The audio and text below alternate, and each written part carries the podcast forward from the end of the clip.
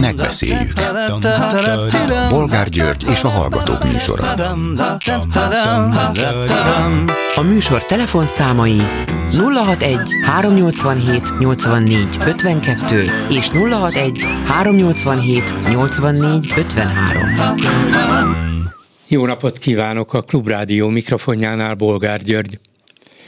Mai műsorunkban beszéljük meg, hogy hagyott-e valami nyomot önökben a tegnapi ünnepi megemlékezés sorozat, mondjuk az ellenzéki civilek felvonulása az Andrási úton, vagy a DK nagygyűlése az egyetemtéren, esetleg Orbán Viktor beszéde Kiskörösön, Petőfi Sándor szülőhelyén. Tudják, aminek a vége az volt, hogy Petőfi, ha élne, akkor a 12 pont elé oda kanyarítaná, hogy legyen béke és aztán letenni a fegyvert az oroszok előtt? Vagy mégis hogy képzeljük ezt el? Következő témánk, hogy az Európai Parlament küldöttsége lesújtó jelentést tett közzé a magyar média állapotáról, arról, hogy a kormány szisztematikusan számolja föl a független sajtót. A népszava értesülése szerint a delegációt fogadó Koltai András, a médiatanács elnöke, több kérdést provokatívnak minősített, és távozóban megkérte az európai küldöttséget, hogy többet ne jöjjön Magyarországra. Így kell reagálnia egy szuverén, önálló ország hivatala vezetőjének a megszálló, gyarmatosító európai politikusok kérdéseire válaszolva? Ez a megfelelő reakció? Mi lesz a következő lépés? Mit szólnak ezen kívül ahhoz, hogy újabb ellenzéki politikus lépett át a demokratikus koalícióba? Ezúttal az MSZP pápai önkormányzati képviselője, akit pártja januárban polgármester jelöltként is megnevezette a jövő évi választásokra. Ha ez így megy tovább, mi lesz? Így megy tovább? Mit gondolnak aztán arról, hogy a DK új országgyűlési képviselője, Rácné Földi Judit arról számolt be, hogy a tegnapi ünnepi DK gyűlés után a Hír TV, sőt a Telex munkatársa is azzal a kérdéssel üldözte, hogy abúzusként élte meg, amikor a parlamentben mandátuma átvételekor Gyurcsány Ferenc hosszan megölelte őt. A kérdéseknek és a kérdezésnek is van határa? És végül beszéljük meg, hogy az Ajkai Kórház megszüntetett sürgősségi osztályának főorvosa tévékamera előtt sírva beszélt arról, hogy továbbra is minden beteget el fognak látni, bár csak befogadó helyként működnek. Telefonszámaink még egyszer 387 84 52 és 387 84 53 csak mondom, hogy eddig a hallgatók 5 millió 503 ezer forintot küldtek az alapítványunk számlaszámára, pedig csak mától kezdődött a gyűjtési akciós sorozatunk, több hetünk túlélési gyakorlatunk, úgyhogy ez is fantasztikus, ezt is köszönjük, és miután gyűjtési heteink vannak, azt gondoltuk, hogy megint néhány hallgatót meghívunk a rádióba, ide a stúdióba, a megbeszéljük be, úgyhogy itt van Lehocki Gergely doktor, jó napot kívánok! Jó napot kívánok, üdvözlöm a hallgatókat! Aki majd öt óráig beszélget velem is, meg talán a hallgatókkal is, akik közül egy éppen itt van a vonalban. Jó napot kívánok! Jó napot kívánok, László vagyok. Parancsoljon! Most először sikerült, illetve telefonáltam be önökhöz, és örülök, hogy összejött. Hát én az első témához szeretnék hozzászólni itt a tegnapi ünnepségekre, illetve egész pontosan csak a kiskörösire térnek ki, de nem magára az ünnepségre, hanem a fél egy körül van egy fórum nevű műsoruk, ugye? Igen, Jól, így van. Jól. Hát negyed egy után, amikor véget ér a lényeg utána. Jó. Nem tudom, mondhatom a műsor vezető nevét, aki Mi? vezette a műsor. Hát hogy ne, Bódi Gergő hát, volt az, igen, sokszor. Az, ők tudják, hogy kiről van szó. Hát, hogy is mondjam, szóval hogyha itt a, a hallgatóságot, illetve a támogatókat szeretnék gyarapítani, akkor nem biztos, hogy jó úton járnak egyrészt. Másrészt ne hát, mondja, mi, mi a baj, mi történt? Hát gondolom, akik hallgatták, azok tudnak is majd reagálni. Betelefonált egy hölgy, hát hogy mondjam, eléggé kormánypárti beállítottságú volt. És Jaj, a... erről hallottam, nem hallottam őt, csak azt hallottam, hogy a tanárnő, aki hozzám is szokott úgy két-három-négy havonta egyszer, és éppen a napokban volt is már nálam. Őról, őről van szó? Így pontosan őről Aha, van, én igen. nem tudtam, én nem hallottam még ezt a tanárnőt, remélem nem is fogom nagyon, de a lényeg az volt, hogy tehát ugye elmesélt, hogy ott volt Kiskörösön, és a népszava, amit most úgy befogott orral elolvasott, reggel, hogy az teljesen valótlan dolgokat állított, hogy bárki oda bele mehetett, mint ahogy ő is, és a önök műsorvezetője teljesen el volt alélva, és mint egy mikrofonálvány tette alá a kérdéseket, és hát, hogy fantasztikus, hogy ugye nem volt politika benne, hogy gyönyörű élmény lehetett, stb. stb. Még idáig sem verte ki teljesen a biztosítókat bennem, de azért nagy rész és nem csak bennem, mert utána még három telefonáló volt, hát én nem, mert én nekem nem sikerült akkor, mind a hárman fölrótták neki, hogy teljesen kritikátlanul elfogadta a hölgynek az összes állítását, az összes hát hogy mondjam, élmény beszámolóját, és Verdő se kérdezett vissza, hogy hogy jutott be a hölgy, hogy tényleg akkor csak föl, beült a gépkocsiába, és két órát lement, és bárkit beengedtek, ugye, mert ő azt kritizálta a hölgy, hogy a népszava azt írta, hogy csak karszalaga lehetett, meg hogy, hogy még mennyi hely volt, és hát ugye egész a DK gyűlését elkészte a, a uh-huh. szabadságfelvonulás résztvevőit, majd mikor megkérdezte a... Ahol nem volt egyébként, mert ő kiskörösön volt. Hát arra persze nem tudott válaszolni. Uh-huh. Na most ugye az első betelefonáló hölgy rögtön azt hiszem utána jött, és hát sajnálkozott, hogy pont egy ilyen telefon után kell neki megszólalnia, erre azt mondja az önök kollégája, hogy de miért, hát miért nem szabad na, a másik oldalnak is megszólalni. Mert nem mondott semmi dehonestálót az ellenzékre. Hát ugye a hölgy elkezdte, hogy dehogy nem, és már akarta is mondani, hogy mit, hát gondolom például a, a befogadó népszavaolvasást, meg a, a különböző ellenzéki megmozdulásoknak az elkézéséről volt szó, lehet, hogy nem ezt a szót használta, de a önök kollégája, mint mondjuk egy Dömötör Csaba vagy egy Mencer Tamás, aki mondjuk meg szokott jelenni az ATV-be itt-ott, egész mások kezd beszélni, de igen, és elmondhatja, és stb. stb. és a hölgybe is, meg később két úrba is belefolytotta a szót. Na most hát, hogyha mondjuk ez a cél, akkor... Szóval az, az, jött ki, hogy, az jött ki, hogy a Fideszes tanárnő szót kapott és akadálytalan beszélhetett, akik meg őt bírálták, azok lettek azok zárva? állítva, hogy miért nem lehet elmondani a másik oldalnak is. A vélemény, mi ebben vagyunk már a mi, a klubrádió, ebben különbözünk a többitől, stb. stb. De mondom, nem hagyta őket szóhoz jutni, uh-huh. hanem csak mondta, mondta a mantrát, és mondom, teljesen ilyen fideszes... Értem, ha így, tört, ha így történt, sajnálom, remélem, hogy ez így nem fog megismétlődni. Én azt, szokta, azt a módszert szoktam alkalmazni, miután tényleg nyitott a mi pályánk, és jöhetnek Fidesz szimpatizánsok is, miért ne? Hát ez az ország sokféle emberből áll, ha hallgatnak minket, az is jó, ha hozzászólnak, az is jó, de hát az ember próbálja a tényeket legalább felsorolni az ő állításaikkal szemben, meg az ellenérveket, és hogyha valakinek meg kritikája van velük szemben, akkor hogy ne volna szabad azt elmondani. Úgyhogy ilyenfajta kiegyensúlyozásra törekszem én, de mindenkinek szabad megszólalnia, nehogy az legyen már, hogy csak az egyiknek és az a másik. Őjük, és hát ugye, és azt a klubrádióval azonosítják, hogyha ilyen kritikátlan a szemközt oldalal, és ilyen kritikus a, hogy mondjam, az ellenzék oldalak. Tényleg akkor lassan el fogják én, hogy Orbán is meg fog szólalni a klubrádióban, hogyha mondjuk tőle, Hát remélem is, hogy azonnal most Igen? Törökországból hazajön, és azonnal ide rohan, hogy szeretném Ahogy, elmondani a klubrádió hallgatóinak. Képzelem, milyen nagy meglepetés. a műsorvezetőt, tehát nem önnek kell, hanem majd a délelőtti vagy kora délutáni műsorvezetőnek. De az is lehet, hogy még befizet a Szabadsávért alapítványba, hogy megmaradjon a független média. Na, ajánl... Na, Jó, értettem, vettük a kritikát, meg fogom hallgatni utólag, és akkor legközelebb, Jó. ha még holnap is valaki hozzászól, már annak ismeretében fogok tudni reagálni rá.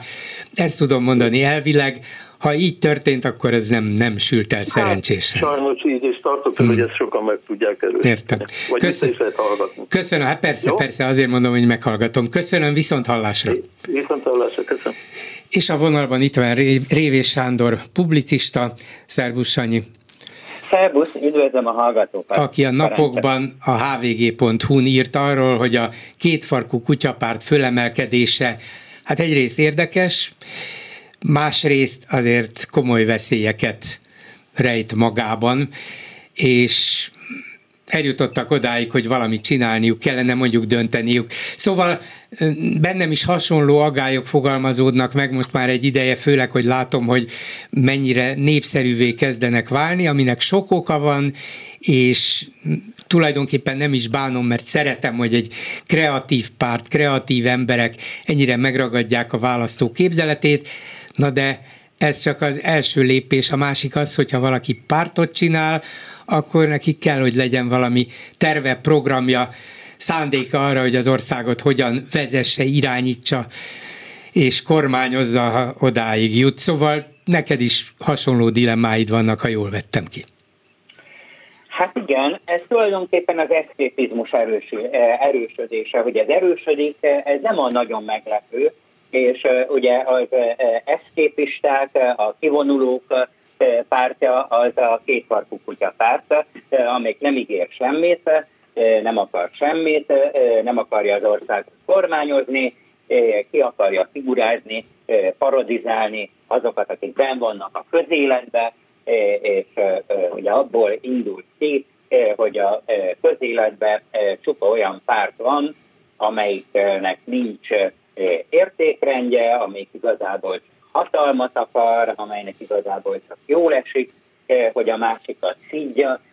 Tehát a kétfarkú kutyapárt, amely valóban nagyon kreatív, nagyon sok rokonszenves dolgot csinál, remekül lehet szórakozni rajtuk, tisztelni is lehet őket mindenféleért, amit különböző önkormányzatokban tesznek, a szellemes ellenkampányaikért, a Brüsszel ellenes kampány ellenes kampányokért, vagy a ellenbéke menetükért, szóval sok mindenért lehet őket, lehet őket kedvelni és becsülni, de egy antipárt ne viselkedjen úgy, mintha párt lenne, és ne induljon el a választásokon, mert viccnek jó ígéret az ingyensör, meg az örök élet, meg a gravitáció csökkentése, meg hogy hegyet emelt Szegedre, de ez, de hát ez nem párt,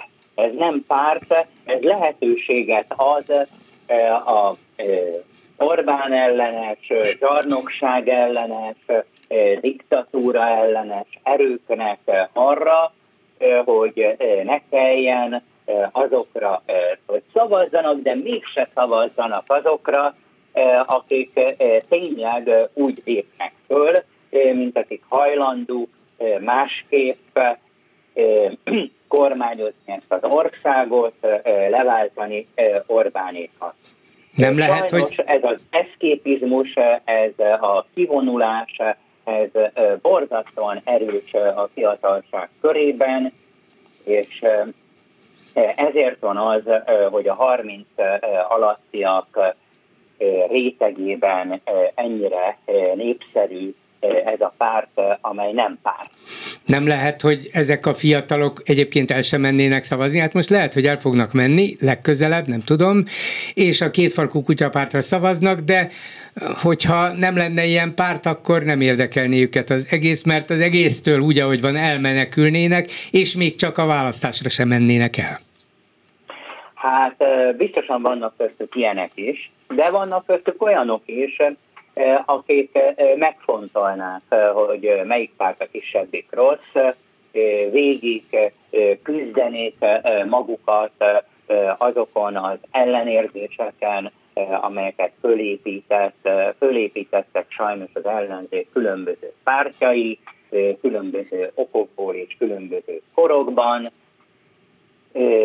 és hát ledobják a lelkükről ezt a terhet, hogy összevessék a kisebb rosszat a nagyobbal, hogy képesek legyenek ellenérzéseikkel szemben is arra szavazni, akik mégiscsak képesek és hajlandók lennének a zsarnokság útjáról visszafordítani az országot, kivenni abból a mocsárból, amelyben benne van. Szerinted a, szerinted a kétfarkú kutya vezetői, kutyapárt vezetői, akik akarva akaratlan, de hát azért akarva, mert csinálják ezt évek óta, politikusokká váltak, egy olyan fordulópont elé érkeztek, ahol el kell dönteniük, hogy ezt komolyan csinálják-e tovább, mert ha komolyan, akkor nem lehet ezt a mindentől szabaduló, mindentől elmenekülő, mindennek hátat fordító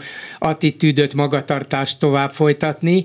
El kell dönteniük, hogy mit szeretnének csinálni, hogyha helyzetbe kerülnének, mit szeretnének, kivel, hogyan, milyen feltételekkel, vagy abba kéne hagyniuk az egészet, mert ez így csak valamiféle mm, országos tragédiához vezet, hát nem tragédiához, legfeljebb megismétlődéshez az eddigieknek. Semmiképp se kellene, e, hát e, ők e, kreatív, jó szándékú, szellemes emberek, egyrészt, hogyha mindez a civil szférában zajlik, hogyha tényleg játék az, hogy ők egy pártot csinálnak, ha játszanak ezzel, és különféle akciókat szerveznek, meg ellentüntetéseket, meg, hát meg pláne támogatják igen nagy mértékben az ukrán menekülteket, ez például a kétpartú kutyapárt egészen kiváló és nemes akciója, és messze elejükön fölül részt vesznek ebbe a dologba. Ez mind kiváló dolog, ennek a civil szérában van a helye. Egy antipártnak ott van a helye, ennek a játéknak ott van a helye. Ne tessék ezt összekeverni a választásokkal, amely parlamenti mandátumokért megy, ahol a győztes azért, ahol a kandidátus azért indul, hogy bejusson a parlamentbe, és ott valóságos kérdésekről szavazzon, ott ne tessék elindulni. Hát most mi a, mit fognak csinálni a kétfarkú kutyapárt képviselői, hogyha a legközelebbi választásokon, amire van esély, bejutnak a parlamentbe. Senki nem tudja. Egyetlen egy kérdésről nem tudjuk, hogy miként foglalnának állást abban, valószínűleg magukról se tudják. Azt gondolom, hogy egy ilyen pártban, amelyben egy ilyen általános diktatúra ellenesség van, zsarnokság ellenesség, politika ellenesség, mindenféle, mindenféle értékrend össze, összefolyhat. Szerintem nagyon sokféleképpen szavaznának különböző kérdésekben, de nem tudjuk. Nem tudjuk. Semmilyen kérdésben nem foglaltak állást, illetve hát dehogy is nem, hát ismerjük az akciójukat, tudjuk, hogy hülyeség kampánynak tartják, ami Brüsszel ellen folyik, tudjuk, hogy nem akarnak Fudan Egyetemet, nem akarnak lebetonozni a Városligetet, az rendben van, de hát ott van az a tömérdek politikai kérdés, amiben a parlamentben állást kell foglalni, szavazni kell, azért vannak ott.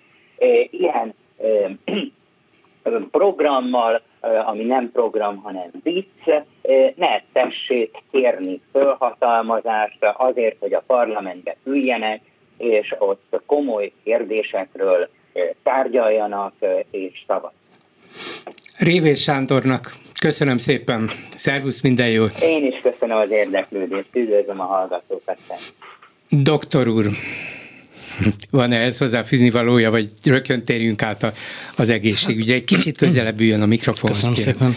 Igen. Annyiban tudok kapcsolódni, hogy én úgy gondolom, úgy érzem, hogy most egy paradigma váltásba vagyunk benne, nem csak mi egyébként itt Magyarországon, hanem az egész világ, és a párt alapú politizálás az valószínűleg átalakulóban van. Nem tudjuk, mi jön majd helyette. Ha digitalizációból indulok ki, akkor valószínűleg az egyénnek, az egyes embernek a, az előtérbe kerülése, ugye ezt már online látjuk a YouTube-tól elkezdve a különböző csatornákon.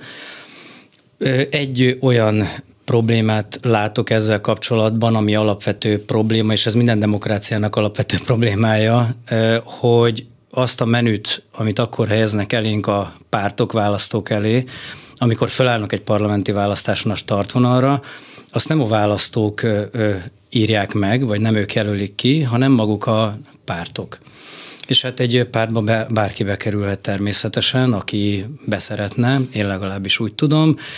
Tehát én abban találnék előremutató, vagy fejlődést, vagy ez inkább a trendváltásnak hívom, hogy a valódi demokrácia az az lenne, én úgy gondolom, hogyha már a startvonalhoz is olyanok állhatnának föl, a, akivel az egy, tehát ami sorrendnek a felállítás, vagy egyáltalán a startvonal a felállók nevének a megemlítésében maga az egyes állampolgár, én is, mint dr. Leocki Gergely, azt tudom mondani, hogy Bolgár Györgyöt szeretném mondjuk értem, az értem. egyik posztra. Tehát, hogy az alapvonalhoz, amikor fölállnak, azt ne a pártok határozzák meg, mint egy a menühöz tudnám ezt hasonlítani mondjuk egy étterembe, de ott is egy kész menüt kapok, én mint fogyasztó abból választhatok. Mondjuk most már ez is felbomlóban van, mert modernebb éttermekbe javasolhatok, beírhatok online, ezt meg is fogadhatják, legközelebb, mikor megyek, akár az az étel is szerepelhet benne, amit én javasoltam. Tehát én ilyen módon gondolnám, hogy fejlődne a demokrácia az egész világon, hogy már a startvonalra felállókba is Érdekes, beleszólhatnának az egyes állampolgárok. Érdekes, amit mond, és biztos, hogy lesz is ebből valami, de azt az akadályt nehéz lesz átugrani, hogy hogy, hogy legyen a 8 milliárdnyi embernek olyan demokratikus képviselete, hogy ne 8 milliárd különböző érdek, nézet, helyzet konfrontálódjon minden egyes pillanatban, mert annak csak totális zűrzavar lehet a vége. Tehát valahogyan a 8 milliárd embert valamilyen keretek között, például országokon belül képviselni kellene. És az azt jelenti, hogy nem mind a 8 milliárd fog megszólalni és véleményt nyilvánítani, hanem valamilyen módon leszűkítik, és erre jöttek létre a pártok. Nem népszerűek mostanában, ebben igaza van, veszti el a hitelét a demokrácia, és ez a képviseleti demokrácia, a pártok is maguk is, a politikusok is, nem csak nálunk, de nem találtak ki még jobbat, még ha a Facebookon, meg másút az egyes ember sokkal hatásosabban meg tud szólalni, mint korábban. Tehát előfordul, hogy egy embernek nagyobb követőtábora, nagyobb visszhangja van, mint egy-egy nagy pártnak, adott esetben politikai kérdésekben is. Tehát biztos, hogy valami forrásban van, ezt ön jól látja, csak én nem látom a kiutat. Hát én ezt az irányt értem, javasolnám, értem. hogy induljunk el ebbe az irányba, amit én most felvetettem, nyilván másoknak is vannak más gondolataik, és hát én ezzel mondjuk, vagy bármelyikünk elindulhat a megvalósítás, Igen. megvalósulás útján, csak mint gondolat érdekességképpen. Jó, akkor föl. térjünk át az orvosok ügyére, az orvosi kamara szétverésére. Egy-két héttel ezelőtt ön betelefonált nekem, és, és nagyon szenvedélyesen kelt ki ez ellen a támadás, és hát nem csak támadás, hanem végrehajtott akció ellen nem volt túl optimista abban a tekintetben, hogy az orvosok hányad része fog csatlakozni most már saját kérésére a nem kötelező kamarai tagság után, bevezetése után a kamarához. Ehhez képest a múlt heti hírek, vagy múlt hét végi hírek szerint 15 ezeren ezt már megtették a körülbelül 50 ezer orvos közül. Nem olyan rossz, mint ahogy ön képzelte. Lesz az orvosok között ennek a 15 ezernek is egy újfajta vonzása, ha látják a többiek, hogy hát ha ennyien már igent mondtak, akkor nincs is olyan nagy kockázat benne, vagy akkor én is érzem, hogy együtt erősebbek leszünk, hiszen jönnek nap, mint a hírek, legutóbb most is említettem az Ajkai Kórház sürgőségi osztályának bezárása, ott a síró főorvosnő, hogy ez már csak befogadó hely, nem megfelelően ellátva, de ők így is ellátják a betegeket. Szóval kell, hogy legyen az orvosoknak egy valamiféle hatékony érdek és szakmai képviseletre alkalmas szervezete, nem? Én azt gondolom, hogy ez jelen pillanatban is megvan, úgy hívják, hogy Magyar Orvosi Kamara. Megint ellent mondok önnek ugyanúgy, mint két héttel Helyes. ezelőtt a betelefonálásomkor. Nem verte szét egyelőre még az államhatalom és az önkény úr a Magyar Orvosi Kamarát. A cél ez volt? E, igen, ez volt, vagy ez a cél vélelmezhetően, de ne beszéljünk róla múlt időben, mert most felénél tartunk az egy hónapnak, amikor ugye orvostársaimmal nyilatkozhatunk, hogy szeretnék a kamarának a tagjai maradni. Tehát egyrészt nem verte szét még az államhatalom, a Magyar Orvosi Kamarát, másrészt pedig, hát itt van egy szó is, hogy nem visszalépünk a kamarába, én 20 éve tagja vagyok a kamarának. A jelentős különbség ott van, hogy eddig ahhoz, hogy Magyarországon bármelyik orvos tudjon prax, tudott praxist folytatni, az kötelező volt a kamarai tagság. Most az lesz a változás április 1 hogy ez nem lesz kötelező. Tehát ez az alapvető változás, és itt van egy anyagi vonzata is, amivel az államhatalom sújtani kívánja a Magyarországi Kamarát. Tehát van egy éves tagdíj, amit eddig kötelező volt befizetni, Ugye, aki most nyilatkozatot tesz, hogy szeretne maradni az orvosi kamarába, innentől kezdve önkéntesen marad, és azt a kamarai tagdíjat is önkéntesen fizeti be.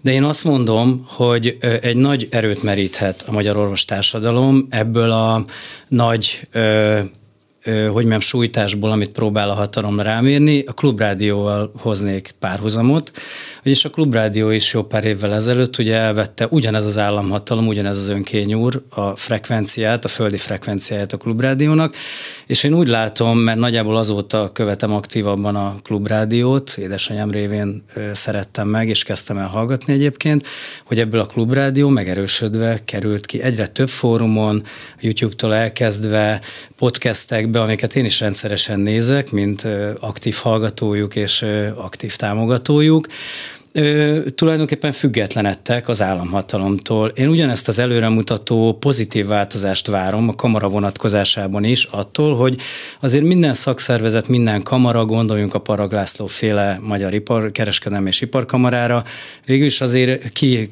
kisebb, ki nagyobb, mondjuk az iparkamara az erősebb függésben van az államhatalomtól és a jelenlegi diktátortól, de ki kisebb függésben van, a Magyar Orvosi Kamara, amíg Éger István volt az elnöke, addig ugye nagyobb függésben volt, 2019-ben, hogy az új vezetés fölállt, és hát mi magunk szavaztuk meg a, az új vezetést, azért egy függetlenebb hangot ütött meg, és most fordult elő először, mert hát ez egy egyértelmű bosszú volt a hatalom részéről, hogy arra tesz kísérletet, hogy megszüntesse a Magyar Orvosi Kamarát, hogy hozott egy ilyen rendeletet, amit az egyik nap megszavaztatott, a másik nap március 1 már életbe is lépett, és szabott egy határidőt, hogy akkor 30 napja van a magyar orvosoknak arra, hogy nyilatkozzanak, ez körülbelül egy 30 másodperces dolog, én rögtön március másodikán meg is tettem, és hogy a kamarának tagjai kívánunk maradni, és ez egy olyan önállóságot, függetlenséget és szabadságot fog jelenteni, hogy én azt mondom, hogy kis túlzással teljesen mindegy, hogy az 50 ezerben egyébként aktív tagja körülbelül 40 ezer van a kamarának, tehát vannak nyugdíjasok, olyan tagok, akik már nem aktívak, de tagjai természetesen az orvostársadalomnak is és a kamarának is. Tehát körülbelül, hogyha 40 ezer aktív taggal számolok, a 15 ezer is már több, mint amit én mondtam két héttel ezelőtt, de ha ez a 15 ezer tag marad, és ennél nem, nem lesz egy fővel sem több, nem a darabszám a lényeg, hanem az, hogy ez a tagság szerintem egy sokkal aktívabb tagság lesz, mert ez aktívan marad benne a kamarában, és magáénak érzi, jobban magáénak fogja mhm. érezni ezt a kamarát. Tehát Mint jobban, amikor kötelező volt Így a van, jobban igaz lesz az a mondás, hogy én vagyok a kamara. Most is hallottam egy orvos kollega részéről, mert én is követem a híreket, hogy aki az orvosi kamarát bántja, vagy presszionálja, vagy megpróbálja szétverni, megszüntetni, az engem bánt, engem presszionál, és minket, a mi egységünket próbálja meg szétverni. És hát ha 15 ezer fő marad, akkor 15 ezer, ha 20-25, nyilván azért minél nagyobb ez a szám, annál jobban érzi a diktátor, hogy itt van egy határozott ellenállás. Tehát ennek is van jelentősége természetesen, hogy hányan maradunk aktívan a kamara tagjai, de a lényeg utána jön április 1 hogy mi hogyan tudjuk aktívan tartalommal megtölteni a Magyarorsi Kamarának, a, mint, mint Igen, valamilyen szervezetnek, civil Igen, szervezetnek, vagy egyéb más szervezetnek a kereteit, és én erre bíztatom a, a kollégákat, hogy egyrészt tegyék meg a nyilatkozatot, és április 1 nagyobb aktivitással vegyenek részt. Ezt persze magamnak is mondom. Arra volnék majd kíváncsi, hogy, hogy hogyan, mivel aktív. lehetne a, az orvosoknak nagyobb beleszólást kapniuk az egészségügy ügyeibe, mindannyiunk ügyébe, de egy betelefonáló van a vonalban, megkérdezzük, hogy ő miről beszélne. Háló, jó napot kívánok! Háló, jó napot kívánok, Puszta János, hogy tiszteltem Borgár és a hallgatóknak is. Hát én arról szeretnék beszélni, hogy nem értem. Azt nem értem, hogy Magyarországon mi folyik. Tudjuk azt, hogy a mostani rendszer vezetői azok milyen hibákkal rendelkeznek. Hát itt nem akarom sorolni, mert nem lenne elég a adás ebbe. Én az embereket nem értem. Azt nem értem, például a Palotás János szokta mondani, hogy nem, mit tudom én, volt a, a, a tanároknak most a tüntetése, nem a 40 százaléknak kéne kiállni és tüntetni, hanem föl kéne állni az egész tanári társadalomnak. Az orvosokról volt most szó. Az orvosoknak kéne egyszerre fölállniuk. Én tudom azt, hogy az orvosoknak nem egyszerű a helyzete, mert azért valamilyen szolgáltatást fönn kell tartani, hogy azért az emberek ne halljanak meg, meg egyebek, de föl kéne állni az országnak. Tegnap is volt ugye a ö, március 15-i ünnepség, több fórum futott egymással párhuzamosan, a DK, civil szervezetek, stb. stb. Miért 10 X helyen álltak föl, miért nem egyszerre, akik, akik meg akarják dönteni ezt a rendszert, akiknek nem jó ebbe a rendszerbe, azok miért nem mennek egy helyre tüntetni, vagy megmozdulni, föl szólalni, miért kell szétszablani? Ez pontosan a Fidesznek a célja, hogy megoszta a társadalmat. Miért nem ébrednek föl az emberek abba, hogy nincsen normális nyugdíj, nincs normális fizetés, le vagyunk egész Európától maradva, itt a legmagasabb az infláció, és még sorolhatnám, hogy micsoda hibák vannak ebbe az országban. És én most nagyon finom vagyok, mert én sokkal erősebben fogalmaznék, de hát ugye a rádióban vagyunk ez, ez a... Szóval nem érti. Gyakran én se értem, de azért válaszaim vannak. Persze utána se értem.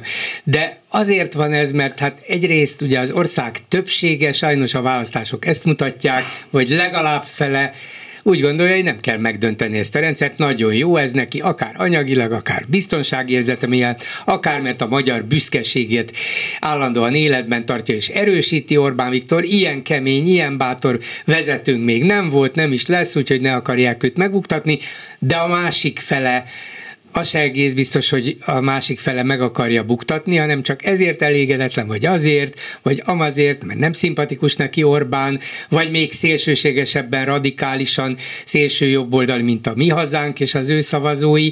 Tehát nincs egy egységes tömeg, és az a tömeg nem az egész ország. És ha van egy mondjuk legutóbb kétmilliós ellenzéki szavazótábor, az azért szerte szórva van az országban. És amikor eljön március 15-e, akkor azt mondja, hogy én, én DK-s vagyok, és elmegyek a DK gyűlésre. De én viszont nem szeretem Gyurcsányt, bár még jobban utálom Orbánt, ezért aztán elmegyek a civilekére. A legtöbb pedig azt mondja, hogy hát most mit csináljak én ebben a helyzetben? Otthon maradok, mert úgyis tudom, hogy hiába megyek március 15-én bárhová, Orbán Viktor a szemem szembe nevet a következő beszédében, és azt fogja mondani, hogy a magyar nép őt támogatja, és tényleg nem tudjuk őt megbuktatni. Nem tudjuk. Valamiért elfogadja ez a társadalom, hogy ez így van. Én, én ezt értem. Rengeteg passzív szavazó van. Ez nem, az ellenzék az nem két millióból áll. Ez tipikusan jellemző, például most a, ugye a tanároknak volt a polgári engedetlenség akció, stb. stb., mert hát azt tüntetést nem lehetett mondani, hiszen nem, nem tüntethetek. A lényeg a dologban az, hogy mit csinált a kormány? Hagy mondják, hagy üljenek, büntetgettek, megfélelmítettek, stb.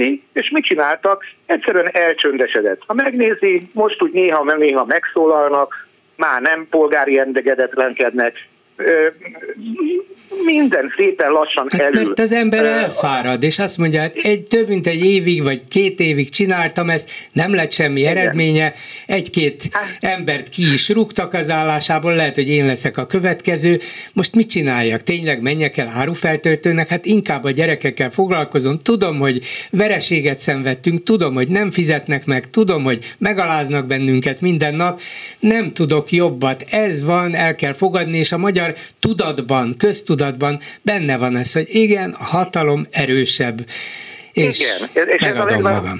Belegondol abba, hogy egy normális, demok, normális demokráciában, vagy a fejlettebb nyugati társadalomban, például itt volt a francia példa, hogy csak két évre akarták megemelni a nyugdíjkorhatárt, és kiözöllött a franciáknak a nagy többsége az utcára, már, már nem merték megcsinálni. Ez egy ilyen magyar betegség.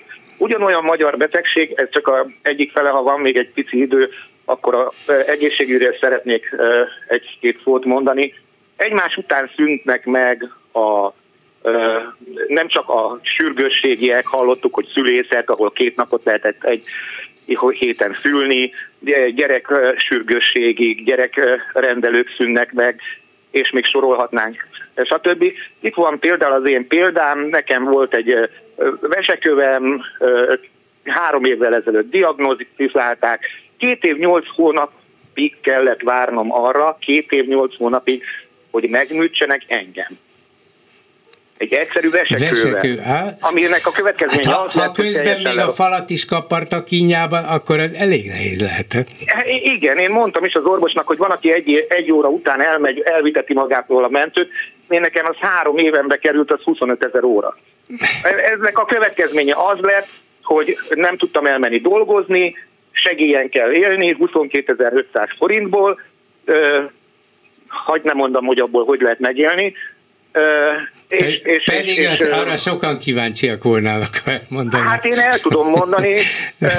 Jó, nem akarom hogy, provokálni. De, de ebben nem akarom feltartani, sőt, Ráadásul ez egy olyan segély, hogy egy családból csak egy ember kaphatja, és megvonták a pártomtól ezt a 22.500 forintot, aki már 30 Nehogy meggazdagodjanak. Igen, mert hát igen, mert nem félszelet kenyérrel jutna el. Na mindegy, a lényeg a lényeg a dologba, hogy erre rá teljesen ráment az egészségem. Három évvel ezelőtt egy tökéletesen normális ember voltam, ez alatt a három év alatt 30 kilót fogytam, teljesen legyengültem, stb. Jó, ez az én saját személyes problémám, de ilyen az egészségügy hogy két év, nyolc hónap kell egy egyszerű veseműtétre, hogy meg, megműtsenek, kivegyék a követ. Hát, szomorú. Köszönöm, igen, ez, a, igen. ez az ország, ez egy szörnyű most. Jelen pillanatban ennek az ország, és ezért nem értem az embereket. Az én példám nem egyedi tudnék hozni nem tudom hányat. Persze, ren- rengeteg szörnyű példa van rá. Köszönöm, hogy Igen. elmondta, és minden jót kívánok önnek. Viszont Köszönöm hallásra. Szépen, viszont Na, doktor úr, egészségügy most nem is ez az extrém vesekő dolog, hanem valóban azt látjuk, hogy az egészségügy összehúzódik. Ugye nyilvánvalóan nincs pénz. 2010 óta lényegében az egészségügyet szim, szisztematikusan fosztották meg a, a finanszírozástól, valószínűleg abból kiindulva, hogy hiába teszünk bele rengeteg pénzt, attól az emberek nem biztos, hogy boldogabbak lesznek, lehet, hogy egy kicsit gyorsabban gyógyulnak, vagy több ember gyógyul meg, de ettől választást nem fogunk nyerni, nem oda kell rakni a pénzt. Most meg hát lehet, hogy sokan érzik ennek a kínját, baját, nehézségeit, de ettől még mindig nem mennek az utcára. Lehet, hogy az ajkai kórház előtt összegyűlik két tucat ember, de 200 ezer sehol nem fog összejönni, hogy igazi, normális egészségügyet szeretnénk, nem? Itt van egy alapvető hazugság az államhatalom, a diktátor és a polipszerűen a csápjai segítségével az egész országot behálózó szervezet a Fidesz részéről. Az alapvető hazugság az az, hogy van elég egészségügyi dolgozó nincs elég egészségügyi dolgozó. Ezért és kell bezárni és például És racionalizálni kell. Igen kellene, de nem racionalizálnak, hanem az egészségügyi átalakítás, de erre az átalakítás szó sem jó. Úgy próbálják megoldani, hogy egyrészt elüldözik az egészségügyi dolgozókat a közegészségügyből. Ennek egyik ékes példája volt 2020, 2021. március 1-én az egészségügyi rabszolgálati jogviszony, ezt két héttel ezelőtt, amikor betelefonáltam önnek, akkor is konzekvensen rabszolgálati jogviszonynak hívtam. Ha pár szóval megengedi, igen. hogy Persze. miért részletezem, a hallgatók talán nagyon keveset tudnak ennek a eredetileg ugye egészségügyi szolgálati jogviszony, ez a tisztességes jogi neve, csak hogy ez is hangozik el. Én azért hívom rabszolgálati jogviszonynak, mert amit akkor a törvénytervezetben, aztán a törvényben meg minden egészségügyi dolgozó, ugye nem csak az orvosokra vonatkozott, hanem a, a szakdolgozókra is, műtősnőre, mindenkire, aki közkórházban dolgozik. Olyan kautélákat tettek bele, amit egy szabad ember, már pedig az egészségügyi dolgozók, azok nagyon elkötelezett emberek a hivatásuk iránt, az emberek gyógyítása iránt, de szabad emberek szeretnének lenni, tehát azt, hogy hol űzik a hivatásukat, milyen körülmények között, milyen fizetést kapnak érte, hány munkaórát dolgoznak, vállalnak-e éjszakai ügyletet, hétvégét vagy nem, azt ők maguk szeretnék eldönteni. Csak pár példát, három-négy példát hadd mondjak, hogy mit nem csinálhatnék, ha aláírtam volna az egészségügyi szolgálati jogviszonyt 2021. március szolgálati, csak egy biztosak legyen. Rabszolgálati jogviszonyt. Például most nem ülhetnék itt a klubrádióban, ugyanis van olyan, volt olyan kitétele, meg hát aki aláírta, mind a mai napig vonatkozik rá, hogy nem nyilatkozhat az adott egészségügyi intézménynek a belső folyamatairól, vagy ha ott visszásságokat lát, nyilván arról se a pozitív dolgokat lát, tehát egy titoktartási kötelezettségre kötelezi. Nem posztolhat például a Facebookon olyan posztokat, ami az adott államhatalommal, a diktátorral, vagy a pribék bandájával szembe ellenállást tanúsít. Semmilyen nyilatkozatot nem tehet fejebb valója engedélye nélkül, és a legfontosabb, hogy oda rendelhetik át országon belül, ahova akarják, és akkor, amikor akarják. Tehát ma még Budapesten dolgozom, a, most csak mondok egy példát, a Szent János kórházban, holnap kapok egy parancsot, mert azóta ez így működik, ugye ez is már katonai rendészeti alapon működik azóta, ez volt az egyik célja ennek a rabszolgálati jogviszonynak, holnap pedig már esetleg Békés Csabán a sebészeti osztályon. Tehát a szabadságtól fosztja meg ez a rabszolgálati jogviszony az egészségügyi dolgozókat, mindannyiunkat, én és még sokan, de sajnos nem elegen erre mondtunk nemet, Vaj, és nem írtuk miért alá nem elegen? ezt a rabszolgált jogviszonyt. Miért nem? Azért, mert azt gondolják az emberek, hogy meg lehet ahogy úszni, a... mint, mint mindent, ugye? Ö, Valahogy megúsz. Igen, egyrészt megköti a saját kompromisszumát a munkahelyén, a hatalommal mindig megmagyarázza magának, hogy én most azért, mert családom van, gyerekem van, hitelem van, de mindez nekem is van, ezt csak azért mondom el a rendkedvér, hogy én sem vagyok kivétel a többi egészségügyi dolgozó alól. Azért, amit visszautalnék az előző hallgatóra, aki betelefonált, hogy ő is megkérdezte, hogy de miért nem állnak föl egyszerre a tanárok, miért nem sztrájkolnak egyszerre az egészségügyi dolgozók. És erre a válasz az, hogy még nagyon, tehát egy-egy szektoron belül is, de persze az össz magyar társadalom szempontjából is kevés embernek a szabadságérzete érte el azt a fokot, amikor az egzisztenciáját odadobja, vagy odavágja a szabadságért. Pedig ez egy igazi demokratának a valódi magatartás De formája. Oda kellene, oda kellene dobni az egzisztenciát, mert persze lehetnek nem. ilyen kivételezett helyzetek, nem. de ugye nem. Ez a lényeg, hogy én úgy gondoltam, vagy azt éreztem 2021-ben, illetve még elő, még én előtte a Honvéd a dolgozója voltam, és 2018 őszén ott egy pilot projekt volt, ha ezzel a mai divatos szóval élhetek. A pilot projekt abból állt a Honvéd kórházba, hogy az államhatalom ott bevezetett egy honvédelmi alkalmazotti jogviszonyt, ami mint egy év múlva kiderült, a rabszolgálati jogviszonynak az elődje volt. Ott 4000 kollégámmal dolgoztunk, és csak 60-an voltunk, akik nem írtuk alá ezt a honvédelmi alkalmazotti jogviszonyt, megszűnt a közalkalmazotti jogviszony a Honvéd kórházban.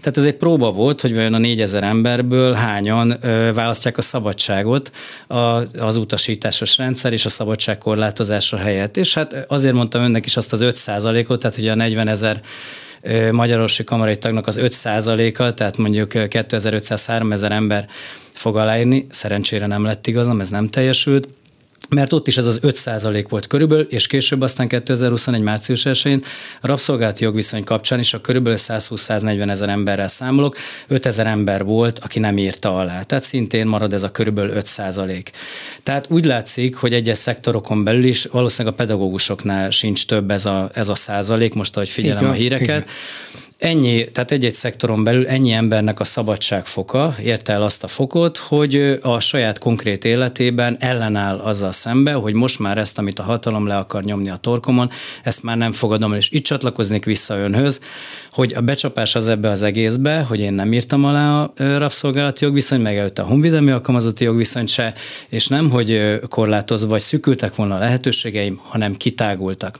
Tehát leginkább az emberek, az állampolgárok, nyilván az egészségügyi dolgozók, pedagógusok mindannyiunk fejében és a fejünkben van el, elsősorban a korlát. Önöknek is gondolom, de nekünk is a Magyarorsi Kamarával, ugye a Klubrádió Magyarorsi Kamara párhuzamra szeretnék visszautalni, én úgy látom, úgy érzem, ahogy, ahogy követem önöket, hogy sokkal nagyobb lett a szabadságok, olyan értem, hogy több minden formában vannak jelen. Szerintem a Magyarországi Kamara előtt is ez az út áll április 1 sokkal színesebbek, sokkal sokszínűbbek leszünk, sokkal aktívabbak lesznek azok a tagok, akik benne maradnak, és nem a tagoknak az abszolút száma az, ami meghatározza, hogy mennyire tud a napi szinten a közéletben, természetesen nyilván elsősorban egészségügyi kérdésekben a Magyarországi Kamara tagsága megnyilvánulni. Tehát ez a legnagyobb becsapás, és ezt nem tudják az emberek, és innen is mondom, és üzenem mindenkinek, hogy nem úgy beszükülnek az által a lehetőségei, hogy mondjuk ellenem mond a hatalomnak, mert azt gondolja, én is ezt gondoltam 18 év vége a világnak, az, amit addig tanultam, amiért dolgoztam, hogy kórházban nagy műtéteket csináljak, az megszűnik, ez meg is szűn, de másik vonalon meg annyira kinyílt az a szakmai rész, amit most az elmúlt négy évben ö, csinálok. Én sebész vagyok egyébként, azon belül proktológiával, tehát végbésebészettel foglalkozom, és ott is egy olyan széles szakmai tárház nyílt ki, ha csak szorosan a szakmáról beszélünk, amiről előtte 15 évig nem álmodtam. És ha valaki mindezt szabadon tudja megtenni, akkor a szakmai szabadsága is kinyílik, és végső soron oda szeretnék kiukadni, hogy mindezzel természetesen a betegek üdvét szolgáljuk elsősorban. Ugye van az alatti mondás, hogy szállószék róti suprema lex esto, tehát a beteg üdve a legfőbb törvény.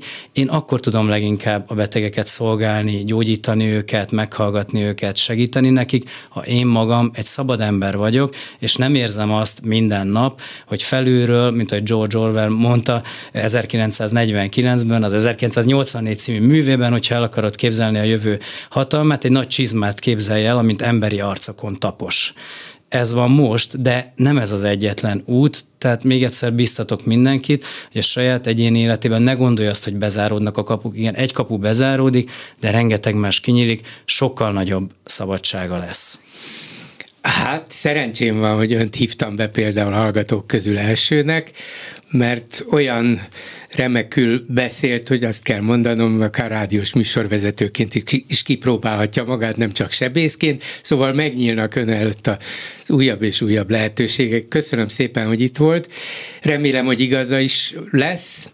Azt is remélem, hogy az orvosi kamara például újonnan belépő, vagy a tagságukat továbbra is fenntartani kívánók száma is nőni fog, és együtt úgy érzik, hogy erősebbek lesznek, és nagyobb nyomást tudnak gyakorolni a kormányzatra, hogy a betegek a, az ellátandók érdekében hatékonyabban, értelmesebben lehessen működni.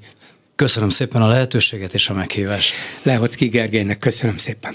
Háló, jó napot kívánok! Háló, jó napot kívánok, Bolgár úr! Parancsoljon! Én szeretnék reagálni a Révész Sándornak, vagy Révész Sanyinak a, Igen. a hozzászólására. Azért ennyit hadd privatizáljak, hogy hadd mondjam el, az, azért neveztem Révész Sanyinak, mert van szerencsém személyesen ismerni, bár elég régen találkoztunk még a 188 táborban, hogyha ez mond önnek valamit. Ott egy sátorban voltunk. Uh-huh. Úgyhogy akkor ismertem meg. Nos, hát érdeklődéssel hallottam, amit, amit beszélt, és akkor három ö, szempontból hadd térjek ki arra, amit, amit, amit ő állított. Az egyik, ugye azt mondja, hogy nem lehet igazából tudni a kétfarkú kutyapátról, hogy mit tenne, hogyha ö, bekerülne a parlamentbe. Ö, aztán utána mondta, hogy dehogy nem azért kitapinthatók bizonyos elemek a, a, a, arról, hogy mit csinálna, de pont ilyen komolytalan elemeket idézett föl, és hát nem igazából van ő rá, hogy ennyire felszínes legyen. Tehát én két dologra hívnám fel a figyelmet, neki is, önnek is, meg a hallgatóknak is a két fogat kutyapárt politizálásával kapcsolatban. Az egyik, ami hát ugye unalomig ismert, hogy tessék megnézni a két kutyapártos politikusokat, akik bekerültek valós politikai pozícióba, hogy ott mit tesznek. nem hülyéskednek, hanem kifejezetten pontosan azt végzik el, amit, amit elvárnánk igazi, profi és lelkismeretes politikusoktól. Ez az egyik, erről nem is szeretnék sokat beszélni, azt hiszem ennél viszont sokkal lényegesebb, amit ilyen leszoktunk legyinteni, ez a, ez a festegetés, tehát padfestegetés, meg utcakőfestegetés, és, és azt hiszem, hogy ez rettentően fontos, rettentően lényeges, és hogy mekkora jelentősége azt egyre inkább észre lehet venni. Én, én szerintem az elejétől fogva ez erről szólt, de nem tűnt föl senkinek igazán, hogy az Orbán kormánynak, az Orbán rezsimnek az egyik lényege az, hogy minden módon atomizálja a társadalmat. Minden öntevékeny kezdeményezést megakadályozzon. Majd az állam elvégzi. Amit az állam nem végez el, az nincs elvégezve, és nem is kell elvégezni, de hogyha valaki betöm egy kátyút, azt felszólítják, hogy állítsa helyre az eredeti állapotot. Igen. A két kutyapár ezt demonstrálja, hogy ők nem Egyrészt onnan indult a dolog egyébként, hogy jó hülyeségeket beszélünk, meg viccelünk, de igazából csinálni, tehát hogy nem, nem dumálni kell, dumálni lehet hülyeségeket, komoly dolgokat kell csinálni, alakítani kell a világon körülöttünk, mindenkinek olyan mértékben, amilyen lehetősége van. Akinek nincsen kezére hatalom, annak van a kezdében festék, meg festvödör, meg ecset, és föl tudja újítani a padot a parkban, főleg, hogyha együtt vagyunk, akkor még inkább. Akinek pedig nagyobb hatalma van, az sokkal hatékonyabban tudja ö, ugyanezeket a dolgokat végrehajtani. Tehát, ez, és, tehát ennek indult. És igazából ezzel teljesen akaratlanul kiprovokálták azt, ami, hogy mondjam, nyilván, hogy a legbékésebb, mosolygós, jóarcú fiatalokat elvisznek bilicsben rendőrök azért, mert szépítik a környezetet. És ez egyre inkább kiderül, tehát hogy mindenféle öntevékenységet meg akarnak állítani. Itt a legutóbbi példa, ugye, amiről folyamatosan szó van, a tanároknak az öntevékenysége, illetve az orvosoknak az önszerveződése. Igen, de pe, ez, ez absz- téma, eddig egy, abszolút egyetértünk, úgyhogy itt, itt semmi véleménykülönbség nincs, ezt nagyon hasznosnak is tartom meg, azt is el tudom fogadni, hogy igen, ez általánosságban is kifejezi az ő politikájuk lényegét vagy célját, ha ezt meg lehet csinálni kicsiben, akkor próbáljuk meg nagyban is.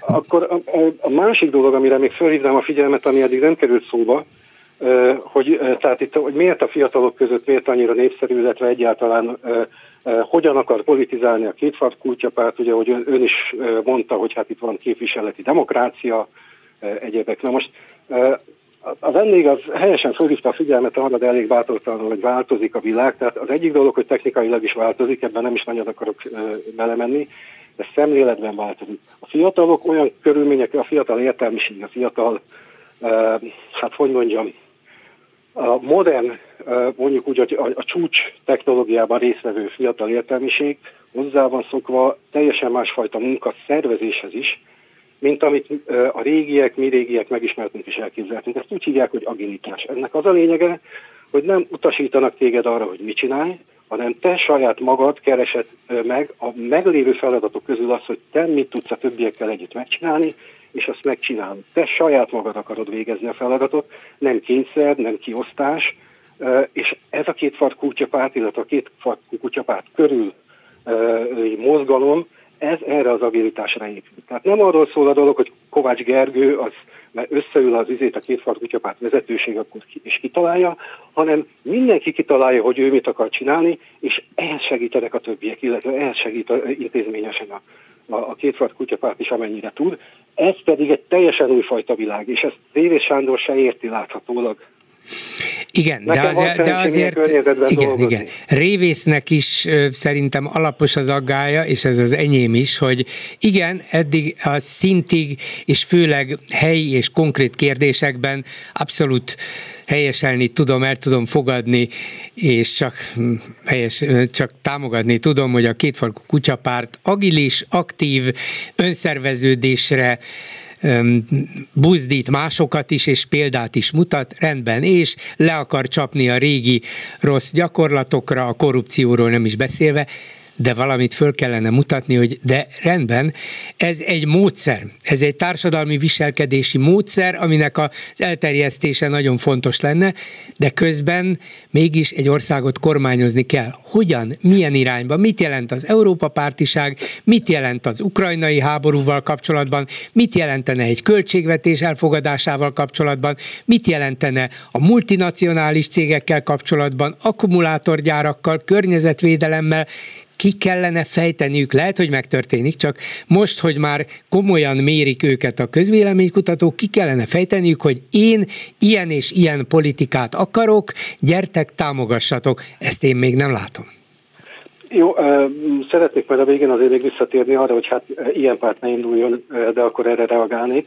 Tehát korábban már egyszer beszéltünk más pártokról, és talán megemlítettem önnek, hogy én a Momentumot nem tartom igazából liberális pártnak, Momentumot egy, egy populista pártnak tartom, amelyik teljesen racionálisan mindig olyan hogy mondjam, olyan ügyek mellé áll, amit ő jól kiszámítottan a fiat, szerint a fiatal értelmiség számára szimpatikus. És bármilyen programot letehetnek elém, azok programpontokból állnak, tehát konkrét cselekvési pontokból, de abból nem rajzolódik ki egy úgynevezett ideológiai vezérfonal, amiből én föl, meg tudnám, tehát hogy mondjam, amiből én következtetni tudnék arra, hogy egy nem várt helyzetben, amire nincsen a programban semmilyen leírás, milyen elvek mentén reagálna. Azon kívül, mint hogy mi az, amit éppen a, a legszimpatikusabb a fiatal értelmiség számára szerintünk. A két kutyapárt ezzel pont ellentétes.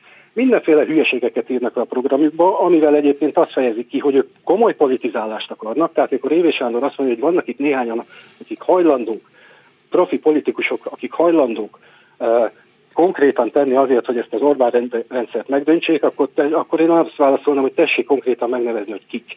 Tehát egy kezemben meg tudnám számolni, és azoknak is az egy kezemben megszámolt politikusok nincsenek de facto vagy de jure a parlamentben. Na, ez egy zárójel volt. Tehát a két kutyapártnak tökéletesen kirajzolódik az, az az irányvonal, hogy ők mit tennének. Tessék megnézni, mit tesz Kovács Gergő a 12. kerületben, tessék megnézni, mit tesz Szuzi a 9. kerületben, tessék megnézni, hogy a két kutyapárt, hogy általában mit tesz. A két kutyapárt volt az első és tulajdonképpen az egyetlen, amelyik a migránsválság ellen, illetve hogy mondjam ezt a migrát, migráns ellenes huszítás ellen e, föllépett. Egyik másik ellenzéki párt sem lépett föl, hogy mondjam, nem csak először, hanem egyáltalán nem lépett föl ennyire határozottan. Még a 2016-os, e, én azt úgy hívom, hogy népsavazás e, során sem. A két kutyapártról ezekből, az apró lépésekből teljesen egyértelműen kirajzolódik, egy tiszta, liberális, igen, őszinte politizálásra és korrupció ellenes lépésekre épülő teljesen következetes irányvonal. Ne tessék mondani ezt, hogy nem lehet látni azt, hogy mit akar csinálni a kutyapárt, hanem az a probléma a kétfart kutyapárttal szerintem, hogy hát miért erősödik. És erre megint csak azt tudom mondani, hogy a kétfart kutyapárt azért erősödik, mert a többi párt nem, hogy mondjam, azok számára, akik tényleg komolyan veszik a politikát, azok számára két, a, a többi párt az nem, eh, hogy mondjam, nem hiteles. Értem. Nem hiteles, tehát nem fogják, tehát hogy mondjam, én szavaznék, hogy mondjam, támogatnám bármelyik pártot, és megmondom őszintén, látok most olyan pártot, amelyiket szerintem érdemes lenne támogatni, de igazából nem, hogy nem lát, de hogyha azt gondolom, hogy ezek nem tudják legyőzni a, a, a csak úgy tesznek, mintha le akarnák győzni az Orbán rendszert, akkor minek? Akkor minek legyek én is? Hát itt csak arra gondolok, hogy akkor viszont minek támogatni a kétfarkú kutyapártot, mert ők se fogják tudni legyőzni, sőt, Így van.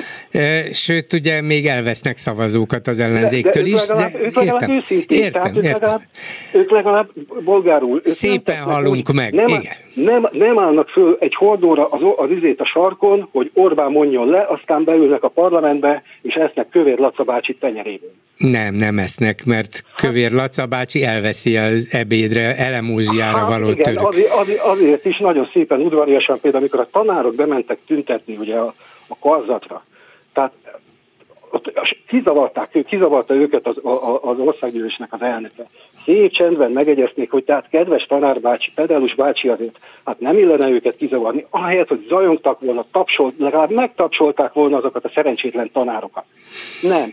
Ők alázatosan fejet hajtva azt a két perc technikai szünetet szépen csendben kiválták, amíg a tanárokat kivehették a karzatról. Hát, Ezek mit keresnek a parlamentben? Azon kívül, amit kapnak közt, Szerintem kinyilvánították hangos tiltakozásukat ezzel az eljárás ellen, de lehet, hogy rosszul emlékszem. Jó, köszönöm szépen a védelmét köszönöm, a kutyapártról. Viszont hallásra. Viszont hallásra. És a vonalban itt van Csillag István jogász, közgazdász, volt gazdasági és közlekedési miniszter. Jó napot kívánok! Jó napot kívánok! És hát a hallgatóink egy része örül neki, egy másik része talán kevésbé, de gyurcsányozni fogunk. Most a szó jó és rossz értelmében egyaránt, attól függ, hogy miket mond. Szóval arra szeretném kérni, hogy, hogy mondja el a hallgatóinknak, hogy a Gyurcsány kormányzás öt éve alatt mit teljesített, mit csinált jól a Gyurcsány kormány gazdasági értelemben, milyen súlyos kényszerek hatása alá került, ugye egyrészt a költségvetési hiány elszaladása, másrészt a, aztán a 2008-as világválság miatt, és amikor Gyurcsány egy saját pártot alapított, akkor az ő ellenzéki politizálásból képviselt gazdasági álláspontjuk mennyire korszerű, mennyire helyes, mennyire, mennyire alternatíva az Orbánékéval szemben. Szóval Gyurcsány gazdaságpolitikai szempontból nézve milyen? Nagyon nehéz erre a kérdésre úgy válaszolni, hogy az egész korszakot azonos módon ítéljük meg. Azért, mert amikor Gyurcsány hatalomra került, az annak volt a következménye, hogy a megyesi kormány, amelyik egy osztogató gazdaságpolitikát folytatott, és ennek én magam is részese voltam, teljesen mindegy, hogy milyen hátsó küzdelmeket folytattam, előre lehetett látni, hogy egy ilyen fajta politika gazdaságpolitika értelemben nem folytatható. Ugyanakkor Gyurcsány volt az, aki megyesi kampánycsapatában a jóléti rendszerváltást, mint fogalmat és szót megalkotta, kitalálta. Gyurcsány volt az, aki rájött, hogy a modern politika során nem programok versenyeznek egymással, és nem akadémiai asztaloknál folytatnak vitát, hanem meg kell győzni a választót, hogy a választékban számára kedvező javaslatok lehetnek, és ez elsősorban abban a tekintetben, amikor ő elkezdett politizálni, azt jelentette, hogy többet ígérünk, eh, megyesi számára pedig, hogy többet teljesítünk. Azaz azt szeretném világossá tenni, hogy Gyurcsány hatalomra kerülésekor csapda helyzetbe kerül. A saját maga által is javasolt programnak a következményeivel kellett szembenéznie, és ezeket a következményeket nem lehetett másképp kezelni, mint egy úgynevezett stabilizációs programmal. Ez a stabilizációs hát illetve, program... bocsánat, hogy itt közben szólok, ugye 2004 végén került a miniszterelnöki székbe, és a 2006-os tavaszi választásokat még megnyerte, mégpedig, ha nem is talán ezzel a jóléti rendszerváltás jelszóval, de valami hasonló üzenettel mégis, és az emberek további bizalmat szavaztak neki. Az más kérdés, hogy ott már valóban olyan helyzetbe került, hogy ennek a finanszírozása lehetetlenné vált a nagy költségvetési hiány miatt. De addig még kitartott ez. Ugye másképp fogalmaznék, ugye a modern politika lényege tömegdemokráciákban a választó megnyerése, a választót meg lehet nyerni aljas módon, bűnbakok kreálásával, ahogy ezt Orbán tette, és meg lehet nyerni azzal, hogy a jólét fokozatos vagy folyamatos növelését hirdetik meg. 2004-ben már megroppant ez a program, hiszen Megyesi népszerűségvesztése az akkori Európa Uniós, tehát az Európa parlamenti választásokon elég világossá tette, hogy azzal magyarázható, hogy nem folytatja tovább ezt az osztogató politikát.